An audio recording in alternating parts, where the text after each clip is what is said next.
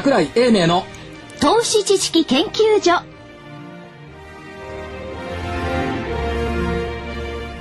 皆さんこんにちは。こんにちは。こんにちは。桜井英明の投資知識研究所の時間が始まりました。今日もいつものようにスタジオには所長の桜井英明さん。桜井でございます。こんにちは。福井主任研究員、はい、福井です。こんにちは。そして新人研究員の加藤真理子、はい。い、つもの3人で賑やかに 楽しく鋭くお送りしてまいりたいと思います。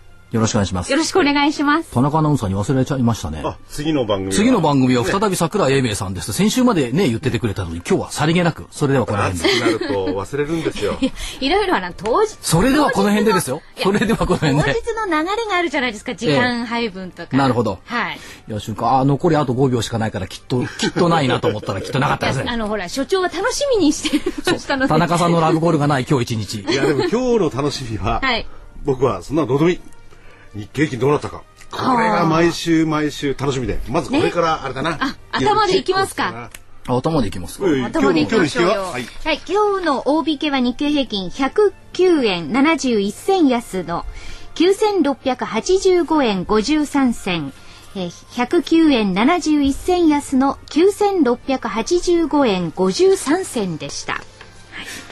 はい、ということで、まあ安かったんですけど先週出した見通しって下が9378円、上が9693円という約300円という300円300円ですね。狭いレンジで出してたんですが惜しかったですね。2時52分まで9693円で推移していたんですけど。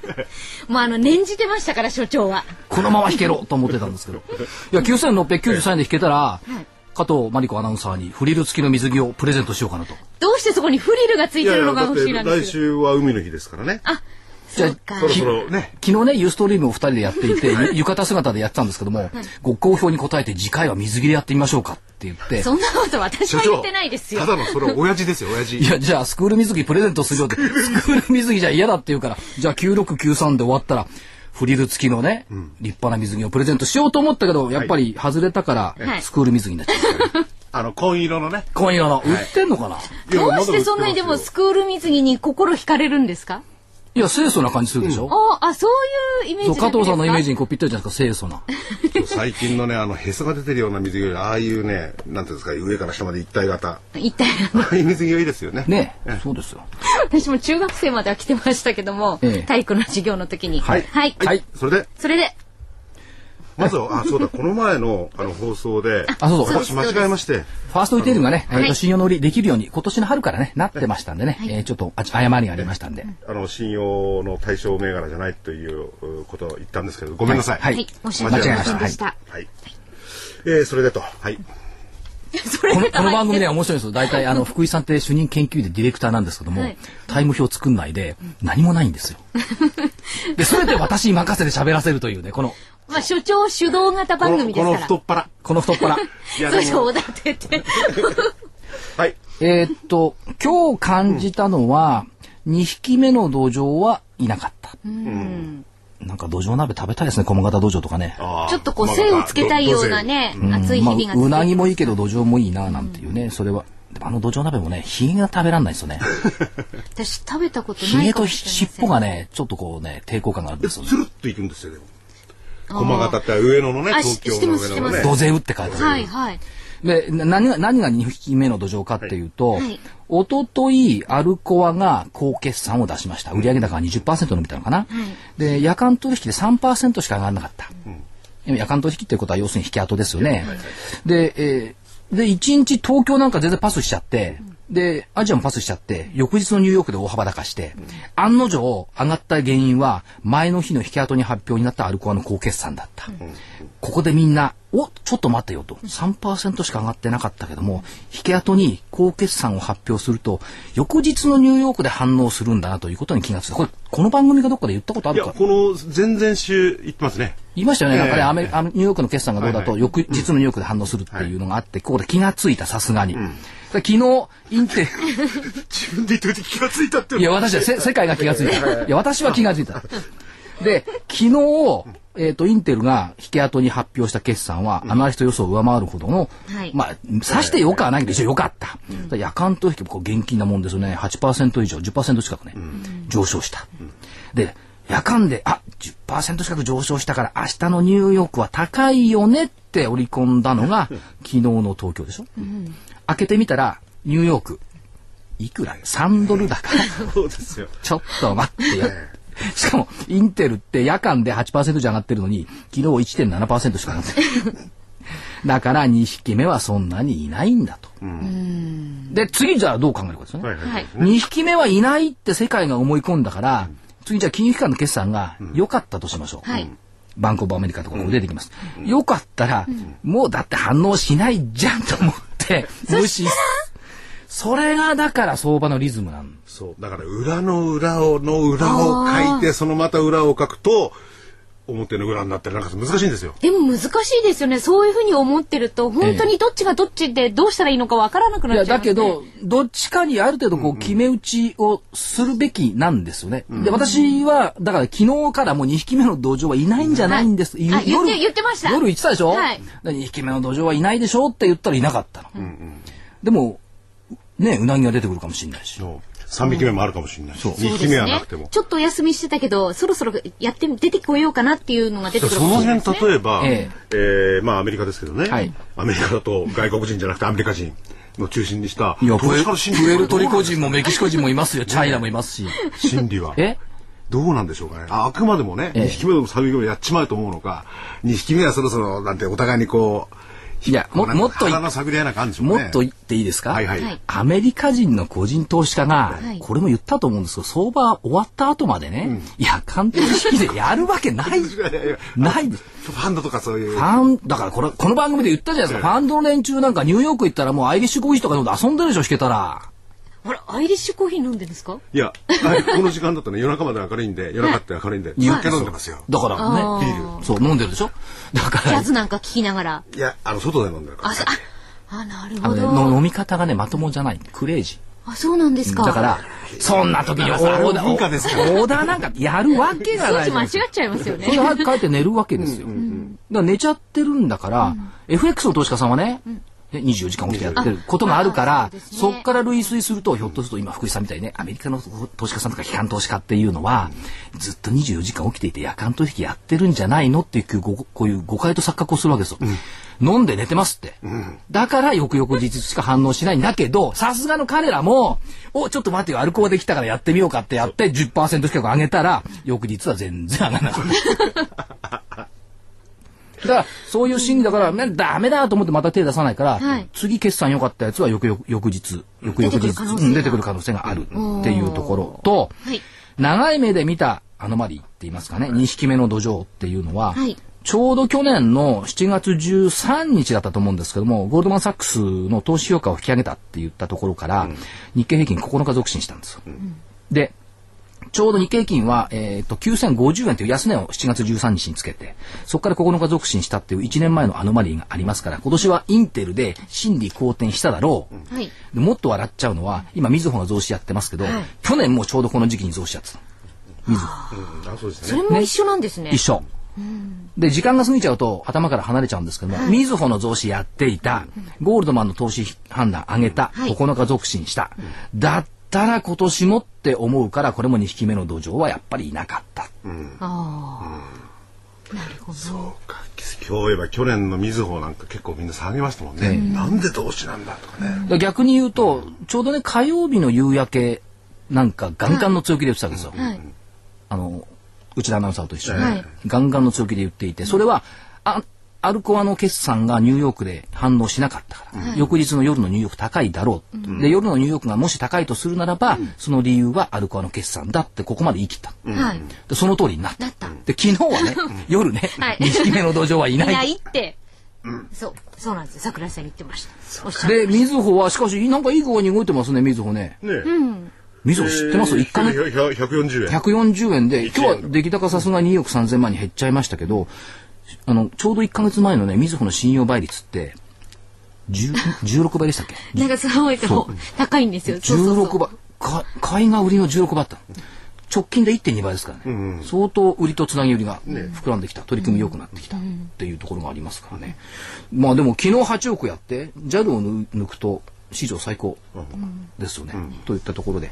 これもね公募株は値決めがあって払い込みがあって株券交付があった後上がってるケースが多いですよっていうところに金融株入ってくるかどうか。今日どっか投資判断上げてましたよねみずほのね外資が。あそちょっと見て上げてたんですよ。はい、はあ？でしょ、うん。だって値決めして今やってんのに、投資判断、金融機関なんかいいことありますかって。うん、そう見当たらないけど、投資判断上げてきた。でも、資本も充実が図れてなんとかかんとかでいいじゃないかなんてそうね。ことなんですか？何か他に理由あるんですか？空売りが増えてるからです。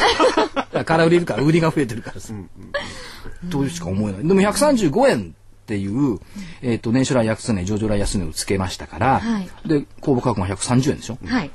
ない値段ですよ。ねうん、そうだ。非常に安いところで下回ってね。これどう思います、いまだかつてない値段で公募してくれる。ええ。したら、あ、そうですね。うん、みんなこう否定的に捉えますけどね。うん、なかなか珍しいですよ。いまだかつてないんだ。だから、もし公募当たったとしたら、うん、あ、指揮法に載ってない、会社情報に載ってない値段で私は買っている。うん、ことになるじゃないですか。うんうんうん、ねいいですね。なんか得した気分、その昔ですね、えっと、証券会社にいる頃に、はい、えっ、と、地方の金融機関さんがちょうどね、NTT ドコモの上場の時だったんですけども、うん、ドコモの公募価格よりも安い値段で仕組み債が組めたら、なんぼでも買うよって言ったことがあった。2000年の IT バブルの前、うん、そりゃそうですね。公募より安くて、はい、その値段ないんです、うん、というのがあってですね、これ値決めはその130円ってのはどうしてそういうところで決めたんでしょうかね。ねいやそれ販売しやすい値段でしょ。いやそれだけですかね。皆さんに手を挙げてもらわないと困るからそう証券会社サイドとしてはあの発行体サイドとしてはできるだけ手取りが欲しいから、高く決めてほしいんですよ、でそこで行われることは、またね証券会社が言ってああだこうだ言うわけですよ難癖つけて、いやこの業績だしこんな値段だし相場の環境こうですか？らこうじゃなきゃ売れませんよって必ずいいこと言わないんですよ、いやお宅最高ですからもっと高い値段しましょうなんていうところはないですからね、めったに。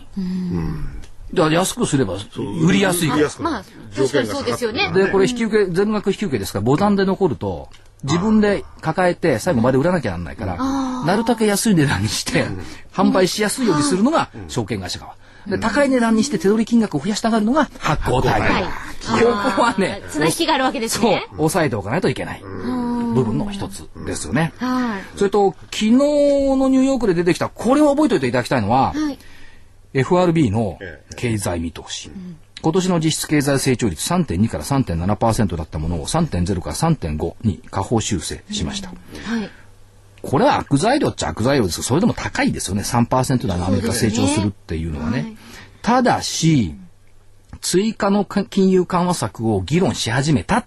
ということは今まで何をビビってたかっていうと、出口戦略で金利が上がるっていうのをビビってたわけでしょ。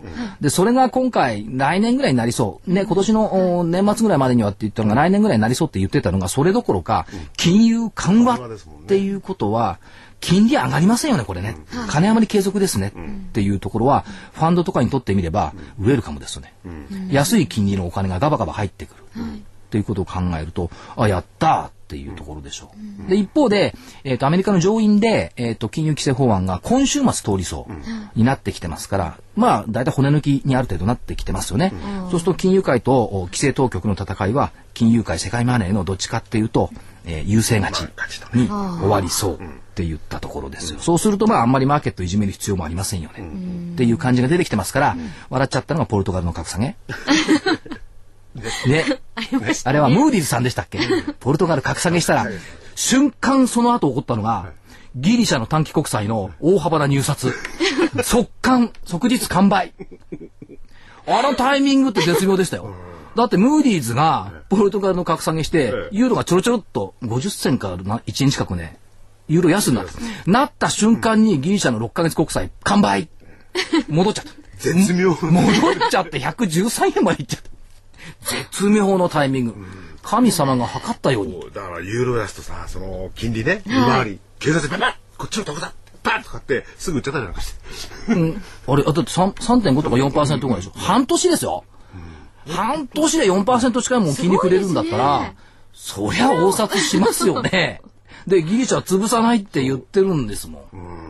あまあ確かにそうですね。でも償還歴大変じゃないんですかね。いやまた借り換えいやいやまた借り換えて借りればいいんですか。皆さんが支援することになっておりますんで。全然問題はありませんって言ったでところでその FRB の金融緩和ね、はいはい。数ヶ月前までは、ええ。要するに金利引き上げだ引き上げだって言ってましたもんね、言ってました。そうですよね、はい。うん。僕だってアメリカ経済良くないじゃないかと。緩和に決まってるよと思ってたんですが、ええ。なんなんでそんなこと言ってたんですかね皆さん。指揮者はいやだから金融規制法案との兼ね合いで、金利上げちゃうぞ、ね。お前たち金利上げちゃっていいのか、ということをね そこだけですよね。なんか言ってたような気がする。今ここに来てさ原油流出とかね、はい。これはこのあの辺のね、あの雇用にも関わる問題だからそれはもう政府としてはどんな手を使ったってまたね経済を引き上げ。る、うん、ただ問題はですね、その金融緩和金利上がらないってなると、じゃあドルは買われませんよねって話でしょ、で今日88円台の前半ぐらいまでですよねドル円のところ、しかし88円の前半で済んでる話ですかっていうところがあって本当だったらこれ87円とか86円までいっちゃったとしてもおかしくない話なんですが88円で一応円高のベクトリアになってますけど、そんなもんで済んでるんだ、っていうことを考えるとどうも円もここから売り叩くというかねあ買い叩くというか、いう感じじゃないし、どうも円安方向になってくるっていう可能性の方が高いんじゃないでしょうかとセミナーなんかではね言ってはいるんですけどもね。でもあの為替の方があまり動く余地がね、はい。あの方向感が逆になくなってくるようなことになると、え行く金はどこに行けばいいんですかね。そうです金は余るねわけですよね。そうですよねそれはだって。それはどこでしょうか？なんか自分にくれないから私たちの。じゃないやいやいや私たちの大好きなはい。株ですよ。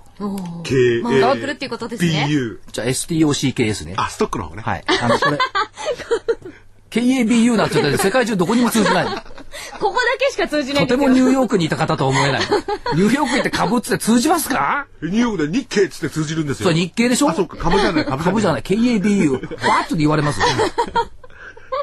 この間、あの、アルクの社長さん来てもらったけど、アルクの社長さん悩むだろうな。KABU、そんな英語ありませんって。藤山。芸者人力車。株。つな、通じない、通じない。じゃあ次の話に、はい。はい。あ、ジングルなしでいくのね。それで IMF がね、だ為替円安方向になるんじゃないかということと、IMF が余計なこと言ってくれましたね。見ました？見てない？いやどこですか？に日本の消費税をね、あ見ました？15%ぐらい段階的にっていう。しろって、おせっかいでしょ。おせっかいですよね。ね、ほほほっといてくれって言ったでしょ。ほと IMF ってあれね別に悪気ないと思うんですよ。うんおせっかいと思ってないの？あの人たちは。い、や日本はね IMF あの消費税15%上げ上げれば GDP の数パーセントの税収増えるんだから、上げた方がいいんじゃないって親切に言ってくれてる。多分、彼らは親切と思ってる。はい私たちはおせっかい、ほっといてくれ。あんたらが何か言うとろくなことにならないんだから、ほっといてっていうのにおせっかいだっていうのに、いや親切にこう、ああでもない、こうでもないって言ってくれるわけですよ。まあ、しかも来年上げるとバカ言う。いやまあただ段階的なんでね。段階的な。一応段階的ってに言って2011年から上げるって国内で誰か言ってますか？いやでも例えばその選挙が済んだ後でね、はい。要するに消費税の議論はい。していくのは必要であるっていう意見が多いんですよね。まあ日本国民の方もね。うん、だと言ったって IMF がねた前回世界にねこうチェックしたりなんかしていろいろ言ってるらしいんですが、はい言われちゃ困るよなって感じもしますよね。いや言ってもいいんですけど、いいんですけほどねっといてよって。あまりにも具体的なそう思わず言いたくなっちゃいますね。は。い。それでは、えーブレイクタイムを挟んで後半に移りたいと思います。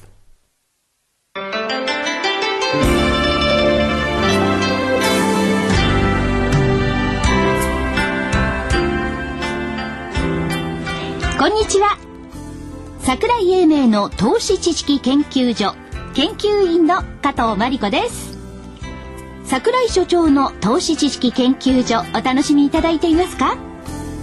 この番組はこれから株式投資を始めようと思っている方や投資を始めて間もない方にはなるほど株式投資ってそういうことなんだと納得していただきまた投資経験の長い方にもそうだったのかそんな風にすれば楽しくリターンが増えるのかとはたと膝を打っていただきたい。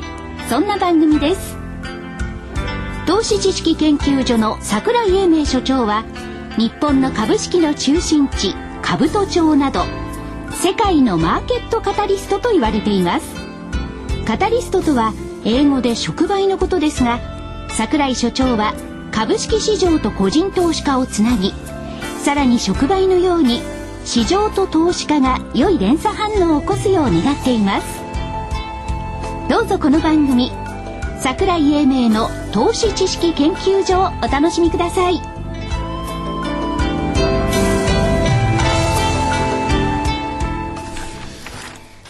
それでは先週時間がなくなってしまいまして、あの、ももパパさんからせっさせっかくいただいていた、あの、はい、ね、メールの方をご紹介したいと思います。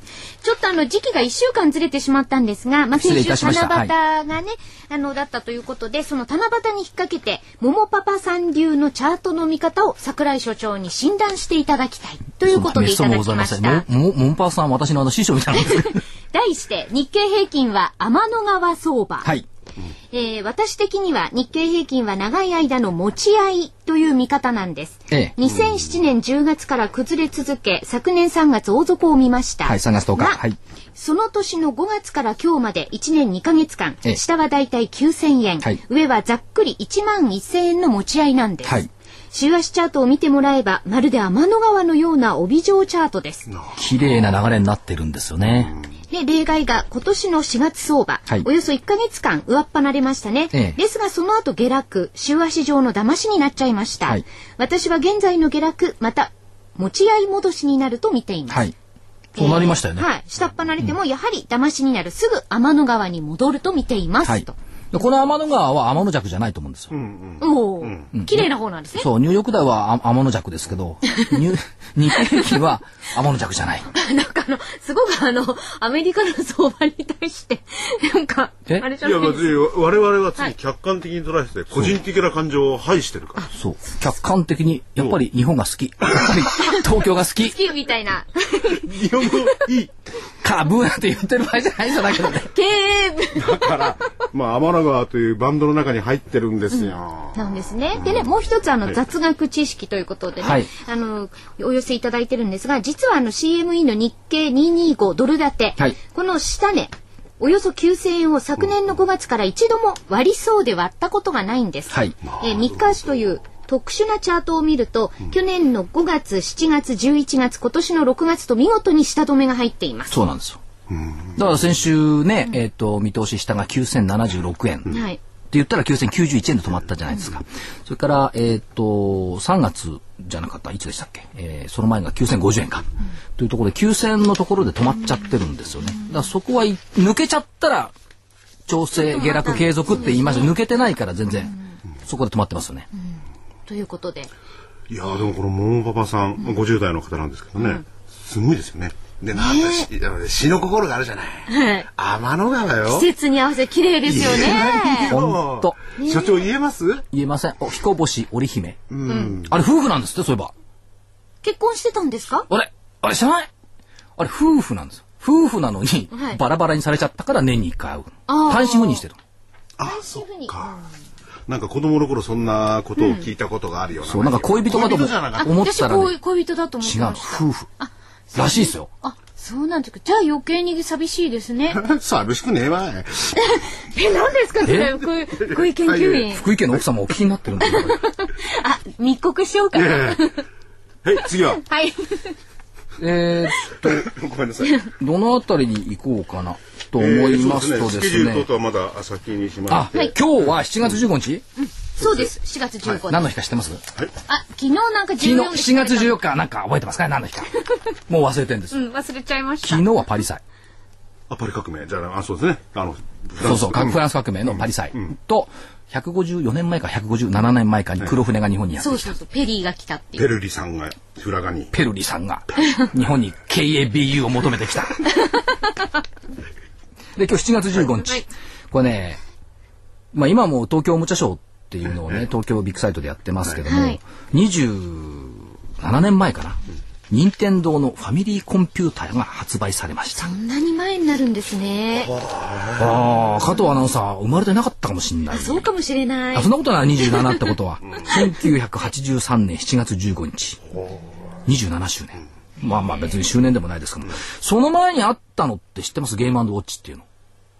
なんか時計みたいな。ちょちょちょちょ。あ、このぐらいのやつじゃん。ああれはこれ大きくてパカッと開いて中にあの時計がついてるんですけどあそれは知らないね。今のね DS みたいな感じ。ああれをふ開いて両画面になっていて、一番流行ったゲームはねもうわ福井さん覚えてるのドンキーコングですいや名前は知ってますけど上からあのキングコングみたいのがね、あの物を殺してくるのパタパタパタで、なんか下こうそうそうそうそう。あれが。がゲームウォッチのドンキーコングっていうので、なんで知ってるかっていうと、当時私あの京都の支店にいましてね、任天堂って京都じゃないですか。なんかね、いる人間みんなこのゲームウォッチをあれ5000円だったかな、買わされるわけですよ。強制販売で。社内で。で、任天堂だって大手でしょ？京都で。だからみんな買いなさいって。どう思います？会社でゲームウォッチ売っていた証券会社って。お前ら遊べって言うのかと思いますけど。だから2、3個持ってましたよ。まさかその時にこれまで大きくなって思わない思わない。シアトルなんかバーっていっちゃってるの？思わないませんよ。だって、だって当時花札とかね、任天堂あの、そうですよね、任天堂花そもそも任天堂の愛称はトランプですからね。トランプ5万株買うとかね。あああの相場におけるねうん。任天堂がな797今泣くなよってみんな言いますけども、トランプ買うとかトランプ売るとか言ってたわけですよ。誰も麻雀牌買うとか売るとか言わないですね。あれ不思議とね、トランプって言ってましたよね。それが家庭用ゲームがここまで拡大するとは思わなかった。そうですね。今なんか本当映像とかも綺麗だし。でしょ？世界の任天堂ですよ。そうですよね。ね、でそれもっと笑っちゃうのはね。あの頃そのちょっと後バブルが来たわけですよ、1983年以降ね、はい。そしたらねファミリーコンピューターにねこうカフカなんかつけて株の発注ができる仕組みがあったんですよ。ええ 知らない。それねでも、つなげるんだからできなくはないですよね。そうだから花粉つけるのは、ね。当時までダイヤルフォンだから、プッシュフォンの音がするように花粉つけて、それで電話につなげて、でファミコントレードとか言ってね。あなんとかすごくおしゃれな、当時にしたらやっぱ最先端な感じしますよね。あんまり売れなかったからすぐ消えましたけどその時この番組がないからはい。でもねししししようがなかったしかもインターネット取引がないわけですよね。でもファミコンで株の発注ができるということを考えた企画のやつはね、すごいと思いましたよ。確かにそうですよねねえ。へえ。それは知りませんでした。どうだろう今インターネットでファミコントレードとかこう引いてみると、あ、検索したらどういう証券会社出るかもしれなんてこれないですねえっとね、記憶ですよ、定かじゃないけど、えっとね、日光って私、日光もやってたし、大和が一番やってたかな。大和証券は確かにそのパソコンとかそういうのは非常に早かったですよね。そう。で、ででパソコンじゃない、ファミコンなんだもん、ファミコン。ファミコンだこれ。そっか。ファミコンか。お客様はですね、証券会社がその、カフその、はい取り付けるやつを借りるか買って、はい。ファミコンか電話につけてはい、ほいで発注してた。確か。いやーわずか27年の27年からねに27年こっちなんですけど。そう。時代は変わりますね。変わりますよ今だってね、キーボードパパッと押しゃもう瞬時にしてね、アローヘッドでパカパカパカパカ動くんだから、目に見えないほど動くんですよ、瞬間的に。でもそうなっちゃったからね、いろいろ大変なご発注もあったりとか、ね、出てきたんですかどうかわかんないですけどね。あれねはい、うん。はい。どれ？いろいろと。アローヘッド、ああ、オリンパスとか、ああれはわかんないですね。わかんないですよただドイツ証券のご発注は間違いなく自分でご発注って。そう途中だからね20万枚と80万枚。で、今日の引けいくらでしたっけ？日経平あ均。今日はですね、えー、9685円53銭です。この水準がご発注の水準ですよ。どうしてもね、このドイツのね、9700円のご発注の水準っていうのがね、いっちゃ戻る、いっちゃ戻りするんですよ。なんかあるんでしょうね、これね。うんなんかの交差点なんでしょうね。まあそれがしこりとかそんなんじゃなくてな関係なく、んかのあなんかの節なんですよ。うん9700円。まあ確かに25日移動平均だとかね、そういうものもあるんですけども、それ以外のね、なんかのこの宇宙の法則というかね、なんとなくみんなそこでなんか引っかかるみたいな。神オゾンデみたいなものがあるんじゃないかと。すごい。そんな気がする。で、はいまあそんなこと言ってみましょう。で、これどこだ、台湾のレポートだかな今年春ぐらいに出たレポートがあったとか、チャートが1枚ペラッとあったんですけど、はいこれね、面白かったのは、ネガサ銘柄の15年サイクル、これこの番組では言ってないと思うんですけど、いやお聞きしてないですね。ね、はい。これがあるっていうのがあって、まずスタート。福井さん生まれてたと思いますが、1965年の証券不況。はい。その時、日経平均であの、1000円攻防戦をやってた時、山市が一回潰れた時。その後、1969年、昭和44年、これは万博の直前ですよね。カラーテレビの普及率が13.9%だった。1970年にははい。26%です。倍になってるってことですね。だから主役はカラーテレビだった。で、この頃福井さんも私もほら、学生だから、えお互い近い、近い学校にね、こう、挨拶もせずにね、行っていたんですけど、その後、なんか、なんかおかしいですか？いや、いや、なんかその時のことをなんか想像して、いや、ね、こんな今はこう顔を突き合わせてというか。きっとね、福井さんなんかね、が学生カバンの横にお湯を塗ってですね、カバン薄くして糸で塗ってね、で、パンパン重しになって。桜井さんなんていうのはさ、いかにもできそうな顔しててさ、この野郎と僕なんか思いつつこうすれ違ってたから、なんだこの野郎気取りやがってな。お友達とのこうしようってなって。そんなことはございませそんなんね。二人が。はい、じゃあどんどん。本題に戻ると、はい。で、1969年でしょ、カラーテレビが、あ70年にね、26%になった。そして次、1982年、これ昭和57年なんですけども、この年もね、株価は良くなかったんですよ。57年の秋がそこになって、そこからずっとバブルに向かったんですけども、動いてた銘柄も指定経済力ばっか、この頃は。で、日積相場が終わった後でね。で、メキシコ危機があって、で、1984年、はい。VTR が出てきた。ビデオ。普及率18.7%。はい。それが1985年、昭和60年。これ中曽根さんの民活のあたりがスタートした頃ですよね。で、最初 VTR ってなかなか売れないから、おまけにね、アダルトビデオとかつけてね、売ってた。え、本当ですか？うん。アダルトビデオが見れるって言って VTR をこれだけ普及したんですけども。知りません？知らないですいや、。僕 VTR ってものを山陽っていうのを出してね、買って、それ、足しが高かったんですよ。いや、20万か30万しました。うんついてなかったですよ。ついてなかった。ついてなかった。わ私もついてなかった。ねはい。ついて、でもそう言われてるじゃないですか。で、その翌年ね、1900、ん？85年。85年、はい。よ前年18.7%だった VTR が27%の普及率になった、そっからわっと増えていった、ほとんどの家庭にあるようになりましたもんね。あれはでも出てきた時はショックでしたよね。だって野球とか生中継でしか見れなかったのが、録画しといて見れるようになっちゃったんだしかも好きな映画とか録画できて。いや、僕はまだ予約録画できないで、うちの妻にやっといてもらうんですよ。録画してくれるってそれもね今と違ってメールじゃないから電話でね いいや、今でもできないんですけどね、予約。難しいんじゃないの？全然え？じゃあ、また思っちゃった。ごめんじゃなさい。じゃあバーバーコードなんて知らないでしょ嘘いや、ピッてやったらすぐ、それでもう、ですよね。これ主主任研究員からちょっと降格した方がいいんじゃないですか。今時 VTR の予約もできない。携帯持ってますよね。あ携帯があります。で、えーっと、その頃ね、言われた、もう忘れちゃった、マルチメディア相場って言ったんですよ。へえ。でも、やっぱり機械的なっていうか、まあ、そういうものですよね。そう、やっぱりメディアだった。はい要するに、だから、テレビが出て、ビデオが出て、要するに映像の世界ですよね。はい。で、その次、また15年経つと、1997年、何があったか。金融危機ですよ。銀行証券、ポコポコポコポコね、大変になった。で、そこからちょっとして1999年のインターネット。はい。普及率19.1%。2000年 IT バブルになった瞬間、インターネット普及率34%。今や国民の常識インターネット。あ、でも私もちょうどこのぐらいの時期ですよ。引いたの。な自分で何を引いたんですか？インターネットあ、。インターネット。はい高くてですね、あの頃ね。電話代がバンバンかさむしなんですよ。。だから、あの、容量の重いものを送られると2時間とか平気で出ましたよね、ダウンロード。しかもなかなか繋がんないでぐるぐるぐるぐる回ってるし、ネットスケープとかね。はい。今、あんま聞かないでしょ、ネットスケープがそもそも。今すぐ繋がる。で、IT バブルになって34%までいった。これ全部足すとっていうか全部15年ごとに起こってるんですよ。おー。15年周期。そうすると、はいしかも全部不況とか危機とか、あ、そういう時ですね。そういう後に、なんかこの画面、インターネットで早い話は画面じゃないですか。はい。画面に関する映像に関するものの、こうなんて言うんですか、えー勃興が起きている。はい。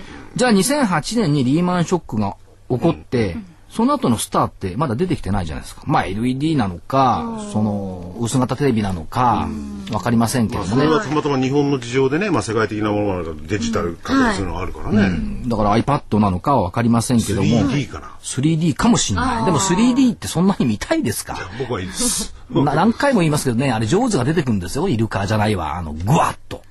こう、食べられそうになるっていうことですよね。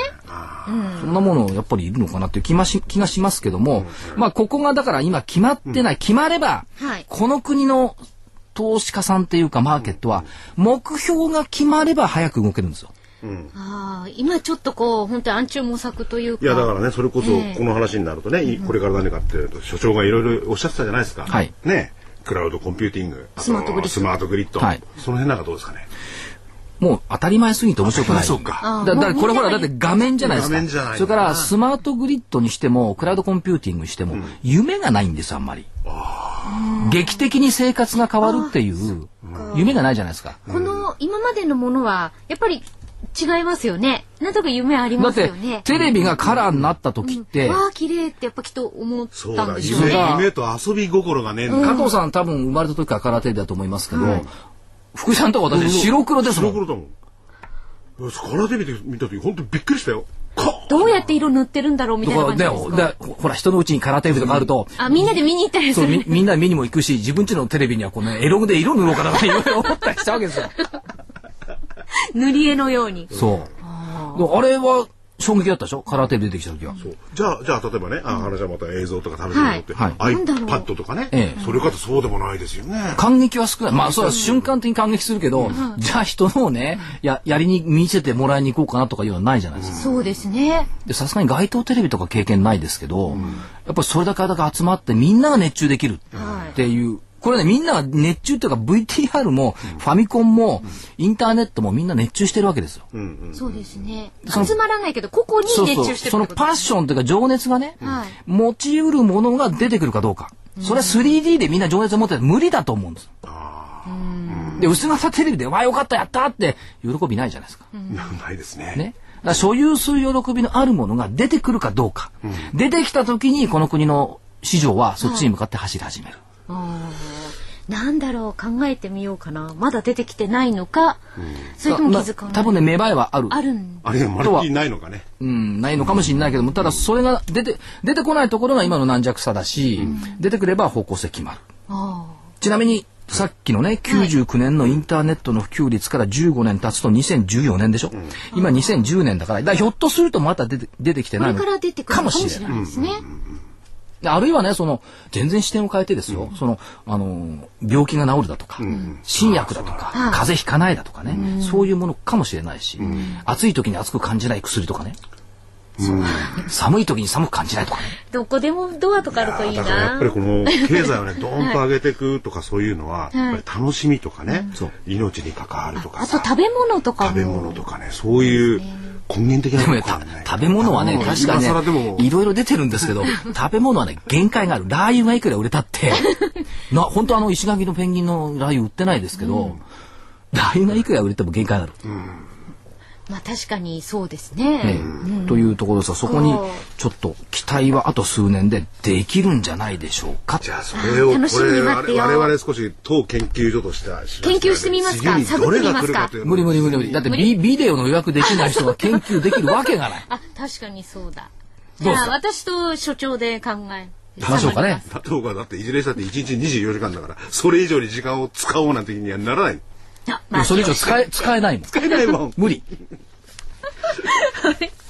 じゃあそろそろお知そろそろお知らせでも行かれますか？いやいやおっしゃってもいいはい。はいあ、この桜井英明の投資知識研究所、ね、DVD 第4弾が7月に発売になります。7月29日木曜日。ということで、再来週の木曜日ということになりますね。はいで、今回は、まあ、ダメ相場で生き残れ。これしか儲ける道はない。桜井英明秘伝超短期投資法でございます。超ってすごくっていうことですか？そうです。言っていい超言っていいですか、はいディレクターの福井さん。はいこれ、今、ダメ相場ってネーミングつけられてますけど、はい7月29日にいい相場になったらどうすんの？ちょっと上がり気味ではありますね。上昇してますね。違うこれまで散々やられてきた個人投資家のあ、皆さんはそういう、そういう意味ね。ここで取りあ戻すい今がどうのこうのじゃなくで、て今、まで、そうだよ。だってね個人投資家の皆さんこのね6月のもうから7月の頭ぐらいまでどうだったですか？この悔しさをこの DVD で。で、晴らしていただく。い。やいや、それを言うならこの20年間でしか？失われた。失われた20年。本当なんだ。誰がどうやってするか知らないけどやっぱりねなんかね個人投資家の皆さん失礼だよね。まあいいや僕は送ってもしないちゃんとね、だから挨拶しろって。ここここまでね、ここまで下げたやつを挨拶おいする。出てこい日銀からだとそんなことないそんなことないです。そう、このね、はい7月の DVD、えー、価格の方は8400円になります。7月29日発売ということです。どん、超短期っていうことは、本当に短い短期に超がついてますけど、本当に短いですよ。あの、その日とかね、翌日とか、そういう銘柄をどうやって選びますか？選べます。はいでなおかつどういうトレードですかね。要するにあのやっぱりね長期で待つの持つのはちょっとね長期っていうのはまあ期間がありますけどね、3ヶ月とかね、それまでこう持つような銘柄はちょっとここは得策じゃないんじゃないかと。で、株式投資って2つのやり方があって、その、まあ、うん長期投資っていうのもあるんですけども、えっと、株式って基本的に売ったり買ったりする事業なんですよ。そうなんですよね。まあ、あるいは買ったり売ったりする事業なんですよ。だから、持ちっぱなしはい。じゃなくて、やっぱり売ったり買ったりしないと、動かすっていうことが必要ってこと逆にその、損は損ですぐ切る。儲けは儲けで詰め伸ばしても、それでもそんなたくさんは取らない。はいという、売ったり買ったりする事業、手数料がそんな高くないから。っていうふうに捉えて、常に、あの、ポジションの中でキャッシュをずっと持っておく。で、乗るときはちょっと乗って、ちょっと乗って取る、ちょっと乗って取る。あそうすると大きくこうそう、大きく3分の1になっちゃいましたとか、そういうのには遭遇しないそういうこと。はないってことですねやっぱ個人投資家の味方ですからね。でね、証券マンって意外と言ってくんないんですよ。これ損切りましょうって。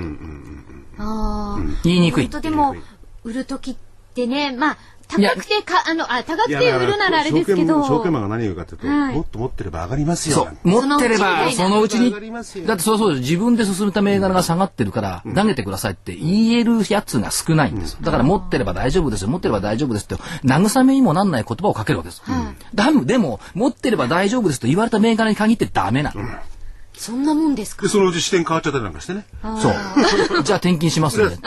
で、あるいはね、もっとひどいことには、えっと、高く高いところで買って、こんだけ下がってるんだから、もう一回買い増しして難品しましょうよ。あ難品して儲かるケースってすっごい少ないんですよ。あ難しいんでしょうねこれこういうものへの対処法だから。我々味方でしょ？いや、証券会社の中にはね、ちゃんとまともにね、いや、これは投げましょうって言ってくれる人もいますけども、多くの方は、いや、も、持ってれば大丈夫ですってこう言う言ってくれるから、あなたの持ってれば大丈夫が怖いと。個人投資家はここで目覚めてる方多いですけどね、はい自分の意見を言えるような理論武装をしなきゃダメですよね。そうですねいかに周りの人のやっぱりこういうね、いろんなことに惑わせない。私はこうだ。そうあとまあ桜井さんがこう言ってるからなんつってもダメなんですよ。理理えー理論と実践ですよね。やっぱり自分でややってみて考えてやって、そこから得たこう知識というか、そうですね。れを身につけていくってことですね。はいはいしかも、だって個人投資家さんの6割が信用取引やってんだから、そうですよね。信用取引やってる世界で、10年先、20年先展望したって意味ないんだから。そしたら超短期投資法だ。はいね、ということで皆さんもぜひのご覧いただきたいです。ですね、投資法をいろいろこの DVD の中に、えー、詰まめ込みますんで。まだ収録してませんけども、これはあれですよ、マリちゃん疲れますよ。え？相当激しくやりますから。ええまあ DVD じゃあ、あの、60ドリンク剤とか飲んで体力 8400円いきます。はい。えー、桜井英明の投資知識研究所第4弾7月29日発売になります DVD 価格は8400円保存版ダメ相場で生き残れ。これしか儲ける道はない。桜井英明秘伝超短期投資法。えこちらの方お申し込みお問い合わせはラジオ日経の事業部。電話東京03-3583-8300東京03-3583-8300へお願いいたします。さあ、あと、この番組も10分ほどありますので、また戻って、はい。所長のですね、そうですね来週のの見通しを見通し等々を、これ、伺いたいと思いますしかし4月から始めましたけどもね、1円単位で目標出してますけども、本当に辛いですね。だと思います。寝れないっていうかね、おあの起きちゃう。だと思います。寝るのは寝れる。る、気になる。気になる。あの、寝るのは寝れるんですよ。お酒飲んでるし。あちょっと疲れてます。そう。でもね、やっぱね、3時とか4時頃に目覚めちゃうんですよ。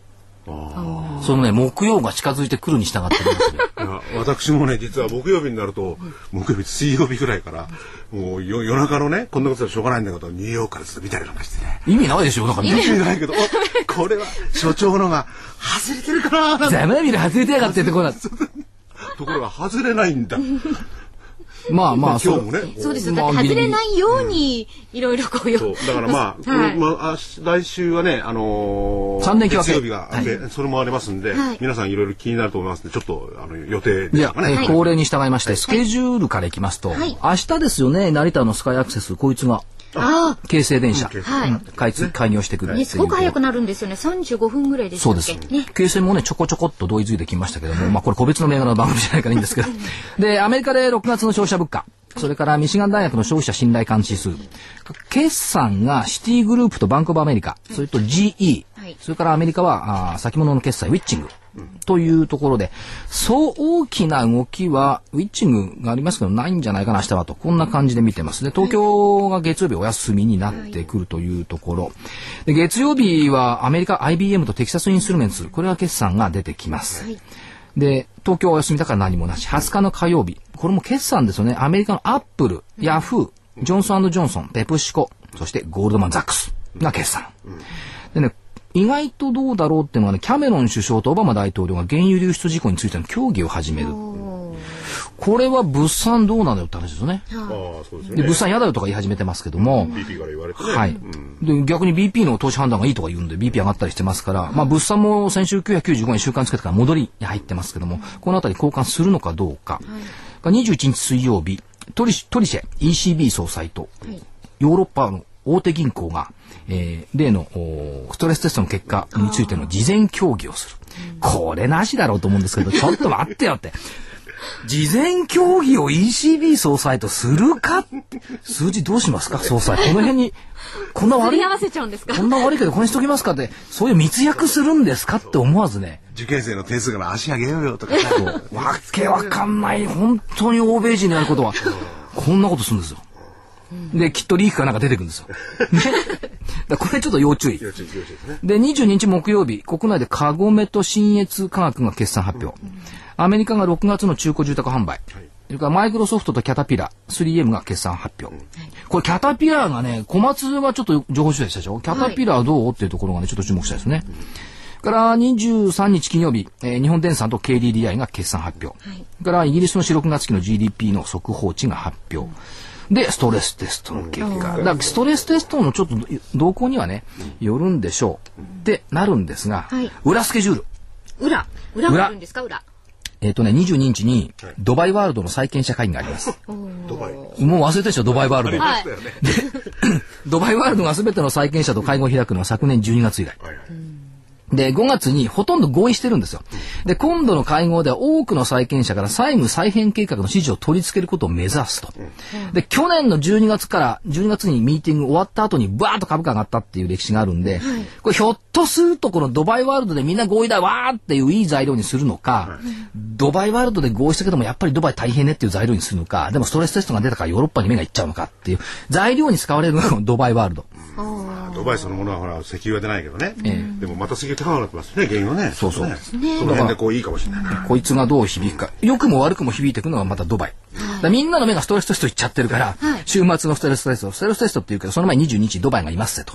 これをポイントとして押さえておきたい。えー、それでですね、はい。来週のその日経平均予想を伺う前にですね、はい。まあ、あの月曜日休みなんですけれども、そんなにあれですかねあの注意するとかいっぺんこの、えー明日売っちゃう必要はないですかね。えーっと、私は個人的にはないと思っております。で、理由は、下はもう打ってるわけですよ。私の見方では。はい。本当はどうかわかりませんよ。はい。でも9091円で下打ち、これ3回目ですよ。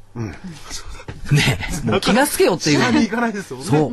だからそこ、限界がそこだというふうに見定めれば、ところがみんながね、市場評関係者なんかが弱気になって9000近くなってくると、やっぱりこれ7000って言ったでしょとか言い出し始めるわけですよ。そこに惑わされちゃダメなの。ああ。実際には割ってないわけですもんね。回ってない。だから9000、まあ50円とかそのあたりがせいぜい限界線と思っておけば、下600円うん、600円とか500円ですよね。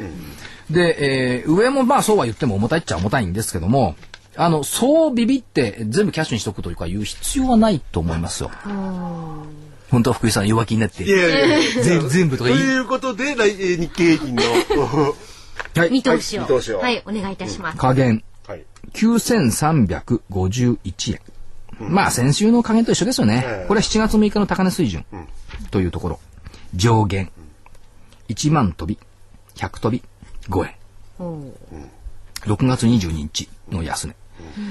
で、先週も言いましたけども、なんか窓を埋める動きをね、あ、ずっとしてるわけですよ。だから今日だって9685円で終わっても9693年3円という5月24日の安値、これまだ埋めてんですけども、やっぱりそこの窓の節目をね、ターゲットとしてやってきてるっていうところがありますから、そうすると次、6月22日の下値安値の水準が1万飛び105円というところを目標にしてくる可能性があるんじゃないでしょうか。というふうに考えてます。そうすると先週よりもね、レンジ、先週のレンジでこれ、1週間をね、300円のレンジに入れるって結構大変だったんですよ。はい。そうだと思います。でしょ、はいで、一応来週のレンジは結構広がってえ、800円ぐらいに広げた。難しいということなんでまたそういう確信をつくことを言わないで。いや、私でもこの傾向をちょっと掴んでましてね。はいええ。これはまた次の回、来週にでも言わせて。そ、そんなにもう、気を気を持たせるような。本当掴んでるんだ。傾向がね、要するにこの幅がね、はい短い時はね、所長当たるんですよ。もちろん幅が広くても当たるんだけど、はい。そのね、幅が狭い時はね、そのそのね確信を持ってるんですよ。すいませんけど、当たるとか言われ、占いやってんじゃない。当たるとかちゃんといろいろな株価がそのように動いて触れているって言ってくれます。所長の言う通りに株価が動くの。でででで株価が。それはちょっと、で、もちろん言います。ね。そのレンジが狭い。長い長狭いとね年の経験から狭いと相当所長はね、あの、自信があるんじゃないかと予想に自信があるんですよ。いろんなもので。で、広がってるとね、ちょっとね、不確定要素が入ってるんだ。だからせ、所長のレンジが狭い時に、こうやって出てったりなんかするとね、その通りに行く可能性が高いかもしれない。かもしれない。ということを皆さんも参考になさっていただけこれは僕はただ感じてるだけで、はいそれは皆さんがこの番組を聞いてですね、自分でこう、所長の言ったらつけていただいて、それを自分でこう、おなんて見ていっていただけるそれはああ、なるほどと思う方もいらっしゃるかもしれない。ただ所長やっぱり当たるわ。まあ、外れ、外れることもあります。あ当たるんじゃなくて所長の言ってる通りにそば動く。それはあの、す、すごいですね。マジシャンのようですね。で、もう一つ覚えいておいていただきたい数字は、7月1日の終値がはい9191円です。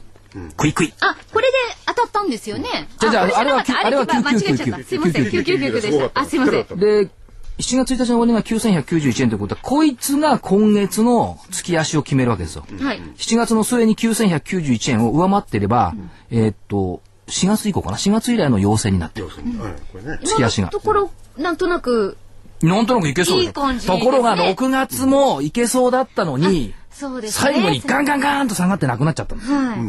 だ7月はね、多分可能性としては薄いと思うんですが、7月陽性になってくれるとええ、8月は夢花火。大きな花火が上がるかも。私の心は株模様。井上陽水ですって。株。で、7月は踏みつき。踏みつき。踏み上台げ入ったでしょ？8月何でしたっけ？夢模様。あ、そうか。株模様。株模様あ夢花火。え？はず、はずきじゃなくて。はず、そう。あ、そうですね。で、9月が長はい月。だから来、8月は葉っぱなんか足固めにななるといいですね、7月ね。そう、ね。た七夕の文も書いたことだし株上がれ、ってなってくれるかどうかっていうところそうなってですねほしいで。すね。しかし、えっ、と、来週でも4日間しかないえですしね。そうですねはいで来週だから上限か下限がぴったり当たったら、フリル付きの水着を加藤さんにプレゼント。あの19日が確か海の日のね、振り返りなんですか、はいそうですね。はい。あ海ですよ。まあハッピーマーデンになりましたのでね。えー、先週からずっとあの集中豪雨にねいろいろ被害に遭われたいらっしるうね。九州とか西日本の方とか、本当にあの集中的にね、降ってるところの方は大変ですよね。ねあと最後にはあれですね日立がね、うん、納入遅れって言うんで、えー、っと。はい23まで、ね、そうですね。工場閉鎖、ね、これねもうちょっと頑張って営業しろよって思わず言いたくなりますよね。要するに納入業者が一つに回してた部分を他の大手に回しちゃってるっていう可能性があるわけでしょ、ね、ちょっとお願いだからお得意さんにおなじみに回すんじゃなくて僕たちも回せるようにちゃんと殿様商売じゃなくてやれよと、うん、これだけ厳しい世の中になってるんだからと、うん、こういうことをねやっぱり考えておきたいなっていう、うん、そういう時期ですよね、はい、いくらなんでもだって物売れているのに、うん。工場休場そりゃないでしょってみんな必死に稼いでんのに、そうですよね。やっぱり働いてる人たちのね足をすくうようなことやめてほしいなって感じするな。それは親方日の丸じゃダメよと。いう感じがしますね。私たちも投資家の皆さんのために、皆さん方のためにね、いい番組をお届けしたいと思います。はいえー桜井英明の投資知識研究所、お別れの時間がやってまいりました。今週も、所長の桜井英明さん。良いおとお通しを。で、福井主任研究員。良い投資を、と投資を。はい。そして加藤真理子でお送りしました。さようなら。さよなら。